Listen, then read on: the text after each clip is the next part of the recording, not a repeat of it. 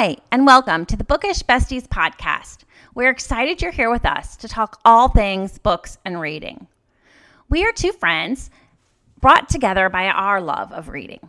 I'm Diane and adore my beach life in Charleston, South Carolina, with my family and dogs. Reading has been a pleasure my whole life. I read to travel when I cannot leave home, to escape when life gets to be too much, to learn even when I'm not in school anymore, and to make new friends on the pages of stories and by talking to those who share my passion. And I'm Mary, a northerner living in the frozen tundra of Madison, Wisconsin. I've been an avid reader for as long as I can remember and make a point to read every day while still balancing the challenges of work and life. My ideal is to be curled up by the fire with the dog on my lap, a glass of wine on the end table, and a good book in my hands. We would be most grateful if you would rate and review our podcast. It really does help others to find us. Thank you so much and happy reading. Hello, and welcome to another episode of the Bookish Besties podcast. Today, we're here with Heather Bell Adams. Heather's first novel, Maranatha Road, won the gold medal for Southeast Region in the Independent Publishers Book Awards and was named to the Deep South magazine's Fall Winter Reading List. Her short story fiction, which has won the James Still Fiction Prize and Carrie McCray Memorial Literary Award, appears in the Thomas Wolfe Review, Pembroke Magazine, Broad River Review, Clapboard House, Gravel, the Pettigrew Review, and the Pisgah Review. Her second novel, The Good Luck Stone, is forthcoming from Haywire Books. And this is the book we're talking about today. Now, I have a pub date of 7 July. Are you still, is that still your date, Heather? Hey, yeah, thank you for having me. Um, I had a call last week with my publisher, and so far we are still on for July 7th. So I'm keeping my fingers crossed. okay, great. Well, we will, I will put that out as our as our pub date. But if it changes, let me know and we can let the listeners know. We can put it on Instagram and stuff because um, I was sharing with you a little bit before we started recording. I received your advanced reader copy on the computer. Um, so I read it on the computer, which is not my favorite way to read it. And I was a little bit worried it would affect my love. Did not. I adored it. I adored the story. I adored the characters. Audrey, I miss my Grammy so much. And Audrey was like my grandmother. it was just this lovely story. Why don't you tell us a little bit about it without spoilers, since it's not out yet and most people haven't gotten to read it? Yeah. Share with us the Good Luck Stone. Okay, yeah. Thank you again for having me. This is so much fun to talk with you about it. Um, yeah, so at its heart, the Good Luck Stone is about uh, this older society lady in Savannah, Georgia, Audrey Thorpe and um, really, the crux of the story happens when she suddenly disappears because a secret she has kept since World War II begins to unravel. And we sort of go from there and trying to figure out, you know, where has she gone? What's happened? Um, you know, and what is this secret? Everybody thinks they know her, um, but they really don't. They really don't know the true the true Audrey. Right. And you know, uh, there were so many dynamics, so many, you know, two party relationships that I loved. But I think and it wasn't a huge part, but um she she comes to have a caretaker and that caretaker has a child named Oliver and the two of them, Oliver and Audrey struck up this wonderful friendship about history and she he Oliver feels maybe she's telling him this story but for Audrey, it wasn't a story, right? It was her life. And I loved the sweetness between those two. Well, I'm so glad you mentioned that because I I say a lot of times that actually Oliver is my favorite character in the book. Just really, whenever, yeah. Whenever I was writing a scene with him, um, and for our listeners, he's you know a ten year old boy and a little bit socially awkward. He's dealing with a new school and making friends, and I just loved him so much and thought he was kind of you know, he lends a little bit of humor in the way kids often do um, to serious situations. And he is kind of fascinated by Audrey and her big fancy house and, you know, this crazy story she begins to tell about her time in World War II. Um, and so, yeah, I'm I'm really glad you you liked him as well. I had a lot of fun writing him. And Yeah, and and his it was relationship with his mother as well as she tries she struggles with trying to give him good advice and help him settle in at his new school Right. Yeah. I thought Laurel was fabulous too. Like, I really loved her. And I thought she genuinely cared about Audrey as a person, not Audrey the persona. You know, she really cared who she was. And I thought it was interesting because Audrey has a grandson, Ford, who is almost, or actually great grandson, right? Right. The great grandson. Um, Great. he's almost the same age as Oliver. But their dynamic is sweet too, but very different. I think Oliver has um, has had a rougher time of life than Ford has had to have, and um, Audrey sees the tenaciousness in him, and and they both overcame a lot of hard stuff, and I think she identifies that in him right away. Oh, I just thought it was the sweetest. I loved it. Thank you. Yeah, I, I think that's a good point you make about, you know, the relationship Audrey has with her great grandson is very important to her. Um, but it is quite different. You're right. Um, in part because of Audrey's granddaughter kind of standing in the way a little bit or um but but yeah it is different and i struggled with how much to have ford in the story versus not in the story um it kind of muddied the waters a bit to have him pop up, you know, too often. So I try to have little bits and pieces where it's obvious that Audrey loves her great grandson very much, but he's not necessarily, you know, as you say, a central character. Yeah, I don't know how much you had to edit out or add in, but I think you put just the right amount of Ford in it. I think he was a sweet addition, Right. and and the, those tertiary characters are important. He definitely wasn't Right. a huge part, but I thought he was just enough that it was sweet. And I did like the how they were at the same school and and shared kind of similar experiences of being classmates, but also very different experiences. Someone who is Right. you know in private school in Savannah when Savannah is home, you know, it's kind of the same in Charleston, right? It's a Yeah. couple couple families have been here for generations and generations. Ever. Yeah. That's right. Yeah. Exactly. Well, tell me when you so this is your second novel. Do you start with place? I know your first one was more in Appalachia, um, and and this is in Savannah, so more city. But do you start with a place? Do you start with a character? What what Um, ignites your story? Yeah, that's a great question. I would say for this one, uh, so we have um, vacationed in Savannah for as long as I've known my husband, so over 20 years. Um, he introduced me to Savannah back when we were dating, and um, I've always wanted to set a story there. Um, just you know, there's so much history. There's it's obviously very beautiful, like Charleston, where you are. You know, um, and you just get the sense walking around places like that. Um, I, at least I do that. You know, there's a story around every corner here. You know, you know it. Um, and so I had always wanted to set a story in Savannah. Um, this particular story really started for me with the character of Audrey and just the idea that there could be this well respected, well heeled society woman who's on all the right committees and her family has donated money around town and she lives in this beautiful mansion.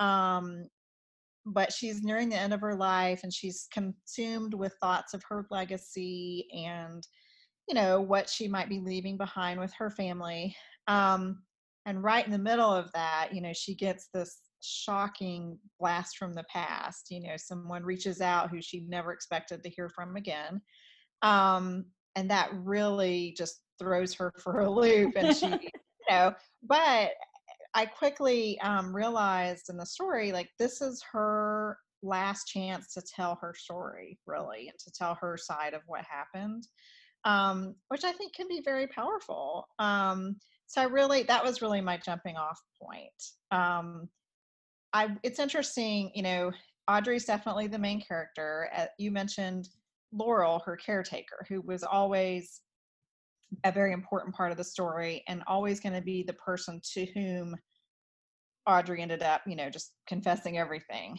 um, because they had really bonded and so on. And because Laurel came to her not as part of that well heeled society, but really as an outsider. And as you say, got to know her more just for her. Um, one uh, way that the book changed in the uh, revision process, both with my editor and then with a couple of different, um, both with my agent, excuse me, and then a couple of different editors, is the role Laurel played. For a long time, uh, I try to have Laurel's storyline be equivalent to Audrey's and sort of just as important. And it ended up detracting, I think, from from the story, you know, to try to have them be equals, if you Right. will. And so um, I'm not sure if you're familiar with Julie Cantrell, the Yes. uh, perennials. Yeah. Yes. So I worked with her on the book, and she's she called me one day and she said, Heather, you have to decide, you know, whose story this is. Oh, there you go. Wow. You Y'all can't right see it, but I literally am sitting next to Julie Cantrell's book, The Perennials. perennials right there. That was perfect. Um, but yeah, Julie's really the one who identified for me, you know, you got to decide whose story this is. And I said, well, obviously it's Audrey's. And Yeah. so she convinced me to have Laurel uh, take a little bit more of a back seat. And so, uh, you know, the version that you have read and the version that's that's coming out, we we really see Laurel through her caretaker role. So we get to know her through Audrey, which keeps the focus on Audrey um, you know, we get a little bit of Laurel's home life and her backstory, but but hopefully not so much that it you know detracts um, from Audrey, whose story it really is. So that once I did that, it kind of and through Julie's advice, it kind of unlocked the story a bit for me, where I was kind of muddled there for a while. Sure. Um, so yeah, I think that really helped the manuscript a lot. Well, I love hearing that because first of all, I think you did a great job with Audrey, and and she was definitely she was the grand dame. Like it was about her. Um, but what that opens up for me is I would totally read another book that you write about Laurel. Oh, I love it. See, that's a good idea. Yeah, Laurel can have her say. Her There's story. so much more to explore there, right? There's still There is a Laurel is rich, even though she didn't get as much in this book, but that's okay. I think I think it was the right amount of Audrey for sure. Thank you. Yeah, but you're right. I mean, Laurel has this fraught relationship with her husband. Um, she, you know, really wanted a second child. Um, this didn't make it into the book, but she has a complicated relationship with her mother, and you know, of course, there's all these, all the, always family drama, right? You know, I don't even remember who I was talking to. I was thinking, I think I was talking to Mary Kay Andrews a couple of weeks ago, and we were saying, you know, that I don't even know if I used to say I love books about a dysfunctional family. I think now they're just books about a family, right? We're all dysfunctional, That's some right. more so than others, but but we all have it in, in us. somewhere. Otherwise, it'd be boring, right? exactly exactly well i wanted to mention um now i don't know if the page numbers will be the same so i probably shouldn't mention the page, page number i wrote it down but um in the first you know maybe two thirds of the book you have a little line where you pay homage to e shaver booksellers which is a fabulous bookstore in savannah and i love when i'm reading books about you know about anything but then an indie bookseller pops up in there Right. Well, you know, I have gone there for years, um, going, you know, being in Savannah and, and visiting their cats and the wonderful booksellers there. Um, my son, when he was younger, used to love, um, you know, finding the the shop cats um, wherever Oh. they were hiding, and um, yeah, I just I thought that was a fun opportunity to just call them out by name. yeah oh it's great and i know it's appreciated we have been um as we are recording i don't even know we're on day 3096 of quarantine i'm not sure it's over a month it's over a month but um, we're still trying to do everything that you know we can with pre-orders and your book is not coming out until july so people definitely can pre-order from their local indies and if you don't have a local indie you can pick any one you know we want to support everyone's small business so that's been really right. important Yeah. It's so important always, but as you say, especially now. Um, right when when we all come out of this we want there to be independent booksellers still able to do a good business and and Yeah. keep our keep books in our hands for sure. Yes, definitely.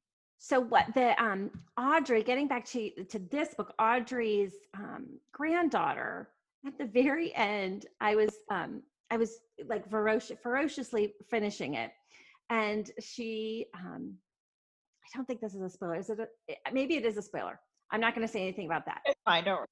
Are you, well, she, there was um, some names were chosen, and one of the names yeah. for the for a potential little girl was Lily Grace, and that's one of my girls' names. And I hollered, and I'm like, Lily Grace, look! Sweet, I love it.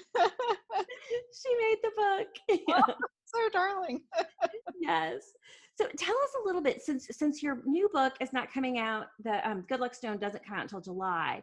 We can get our hands on your first novel. Give us a little bit about that, just because I want people to start reading you before July. Oh, thank you. Yeah, sure. Um, so Maranatha Road is my first novel. Um, it is set in Western North Carolina, which is where I uh, was born and raised, um, near in Hendersonville. Um, and it is about um, Sadie Caswell, whose son dies shortly before his wedding, and Tinley Green, the young stranger who shows up claiming she's pregnant with his child. Um, so it's about how these two women are definitely in conflict with each other, but ultimately find their way toward one another um, through, you know, difficult circumstances for both of them. Um, it has definitely that sort of Appalachian feel a little bit more, and I would say it's slightly more literary in tone, um, slightly more serious maybe than this one, uh, just because the characters are grieving, you know, for much of the book. Um, it's hard to do that too lightly. Hard to have that be a light story, yeah. Um, not that this one, not that the Good Luck Stone is light either, but you know. Mm. Um, but yeah, I, I like stories that are redemptive in nature. You know, even as characters go through a lot of conflict with each other, or you know, they deal with serious personal regrets, or you know, whatever it might be. I always like there to be, even if everything is not happily ever after at the end, I like for them to have demonstrated some growth as a mm. character mm. or, you know, come from one place and end up in another, right? So they are able to see more more light or more hope or more self forgiveness or you know whatever the case might be um, i really as a reader like seeing that sort of character arc. So I try to uh, include that in my stories as well. So I would say both Maranatha Road and The Good Luck Stone, you know, I tried to do that in those where these characters are different people by the end of the story than they were at the start of the story. Great. Well, I shared with you before we started recording. I have already ordered your first book. It'll be my my second read of yours, but your first published novel, and I can't wait to read it. Oh, nice as well, because I really I really loved this one that you sent. It was it was a um dual timeline yes. in the Good Luck Stone, but I was ne- sometimes in dual timeline timelines they get a little bit muddy and you forget where you are. I think yes. you did a seamless job of, um, you know, in Audrey was a character in both storylines, of course, but the other characters kind of helped mm-hmm. me identify where I was. So I sure. never, I never had to look back and say, oh wait, present, past, you know, um, Right. I think that's sometimes tricky. So not everyone does that as well as others. And I think you did a great job. Yeah, thank you. We um we did go back and forth on whether to include uh, date references. Mm-hmm. You know, in an earlier version of the manuscript, I believe we had for the World War II portions, you know, we would have a little marker at the top that said 1941 or whatever. Um, but my editor felt like that might take the reader out of the story just a little bit. So we took those out, and he said, you know, I think it'll be obvious from the text where we are. So I'm I'm glad that that didn't cause any issues. Yeah, you know, Penny and Cat were enough of a trigger for my memory. I didn't need. Yeah. I didn't I didn't see the year marker, so I got the copy without them, and it and it was totally clear to me where we were without yeah. without that. And I think you know, um, I don't know how you know it's it's probably a balancing act between giving the care giving the reader too much and then also assuming assuming that we're bright enough to figure that story out. And I think um, when a, a, story is well woven, the readers are smart enough to figure it out, and and I did. So I'm sure everyone else will too. yes, it was great. So now, are you? Tell me, are you writing full time? I see. I, are you still a practicing attorney, or are you? Are you writing full time? Um, yes, I'm still. No, I'm a full-time lawyer. I manage litigation for a bank headquartered in North Carolina, uh, Raleigh, North Carolina, um, and I really enjoy that. You know, it it involves a lot of writing that's very different from creative writing. Um, yes. um, much more, you know, you have to be tied to the factual record and case law and so on. you don't just get to make anything up. Um, that you wouldn't be as successful if you started doing that. That's right. I'd be fired if I made stuff up. Um, but yeah, so t- for me, it's a nice counterpoint. Counterpoint, um, you know, where I still get to write and I still get to think about um, how to make things persuasive. Um, you know, how to take a certain set of facts and craft them in a way that might persuade a judge or a jury. You know that our side of the story is correct, that sort of thing. Um, so I really enjoy that, and um, I, I just fit writing in, you know, my husband and son golf a lot. I don't know if you have any golfers in your family, but yes, yes. it takes a long time. 18 so, holes um, not a quick quick Saturday morning thing. so um so I I do a lot of my writing when they're golfing. Um and yeah, I, I have a lot of fun just fitting it in, you know, nights and weekends, that sort of thing. That's great. Are you working on a new novel now or do you take a breather? Like, are you breathing? Are you reading or writing? yeah. Um, well, I'm always reading, you know, um, as I'm sure you are as well. Um, I am working on a third novel. I I have gone back and forth a bit with what I want it to be about and kind of um I don't think any writing is wasted, so I won't say I've, you know, messed anything up or wasted pages, but I have started several different projects and abandoned them. sort mm-hmm. of as I get going a little bit, I realize, oh, that's not that's not quite, you know, a novel takes so long to to write and edit. You have to really be in love with it because you're going to mm. live with it for a long time. a long time. Um, so I have a, you know, started and started yeah the project a few times but um but yeah i'm working on my third my agent is currently um my agent is currently on maternity leave and so i'm hoping to have some pages you know to show her when she gets back and get her thoughts on if she thinks it's working and that sort of thing.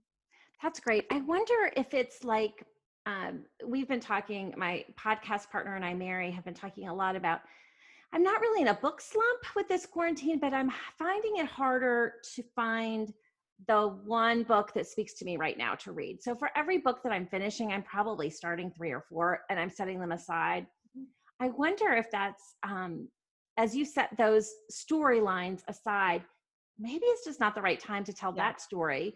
But like those books that I've set aside, yeah. I will come back to them and I'm sure some of them are fabulous you know, it just wasn't the season for me right. to read them. It doesn't, it's not necessarily that they're not well written. Yeah. So, so hold on to all those stories. yeah, that's right. No, I think you're onto something there. I really do because um, I have found in recent weeks with my own reading life, and then I think you're right, it translates into writing as well, that I'm not able to stomach anything too terribly heavy right now. Mm-hmm, mm-hmm. Um, whereas you know a lot of times it, it wouldn't really bother me but right now you know if i pick up something super super serious and and heavy and the characters are really really struggling um it's just too hard right now. It's it's too hard.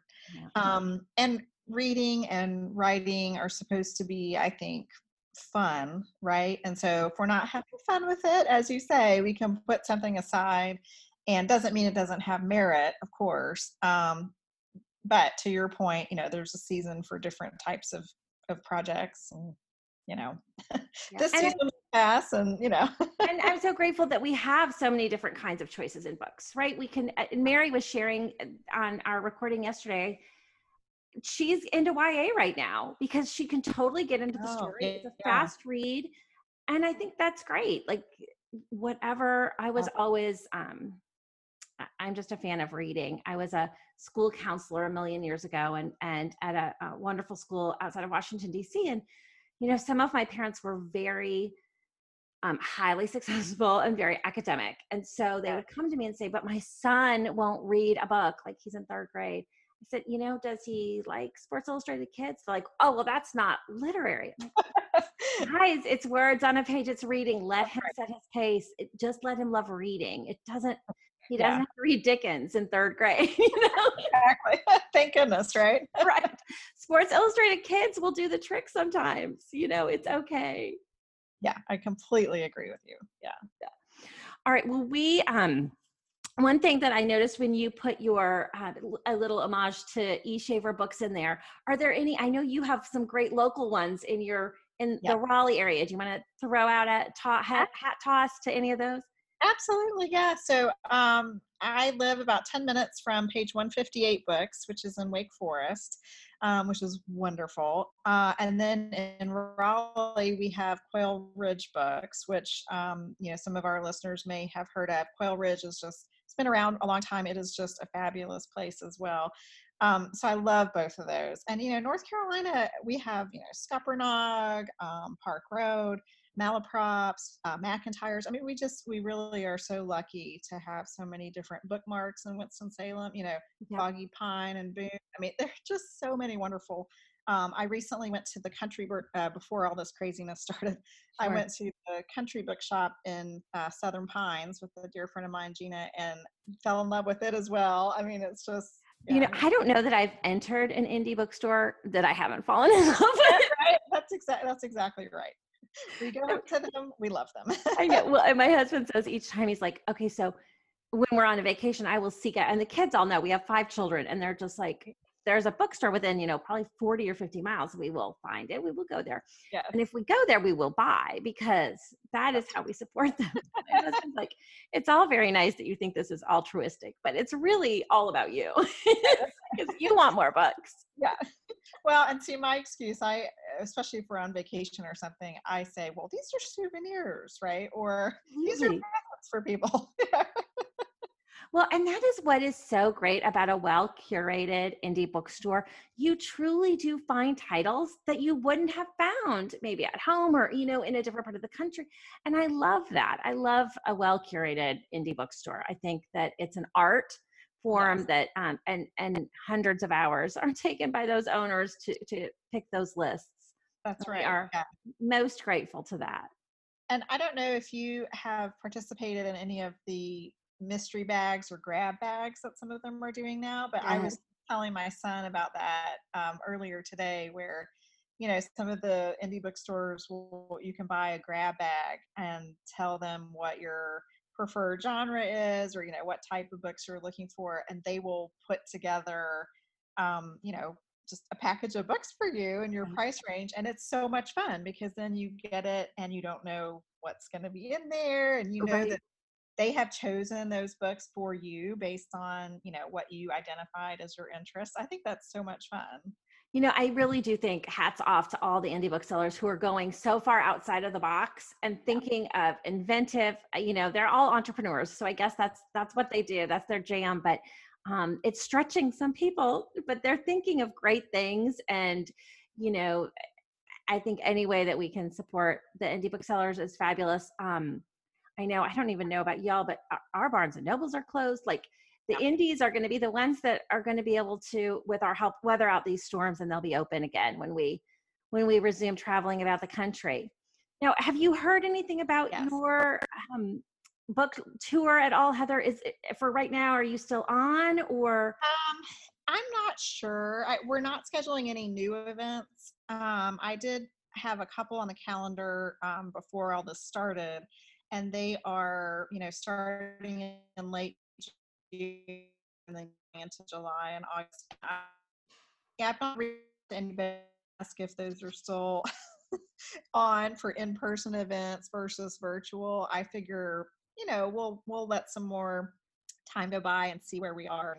Um, right? I, you know, I figure our booksellers have more on their minds right now than dealing with me and my little event. So Right. Well, it seems prudent kinda- not cancel what you have if on the schedule. want me there, I'll be there. You know, Yeah, I think I think it's prudent to keep Yeah. what you have, but maybe you know don't keep booking out. Well, I hope my fingers Yeah. crossed that you will get to do all the events that you that you have uh, your heart's desire. Um, to wrap up, we do a little bit of rapid fire questions. Are you game for some five rapid fires? Yeah. absolutely, yes. Okay, so the first one is what is your favorite word? My favorite word is probably ethereal. Ooh, that's a good one. No one has said that. That's a great one. Lovely word. It is yeah. lovely. Your favorite fictional hero or heroine or both? Um, okay, this is totally random. Um, but I'm gonna say Winnie the Pooh because his if you think back all those great quotes about life and friendship and right, I mean, Winnie the Pooh has a lot of wisdom. Have yeah. you seen the Tao of Pooh? Have you seen that book?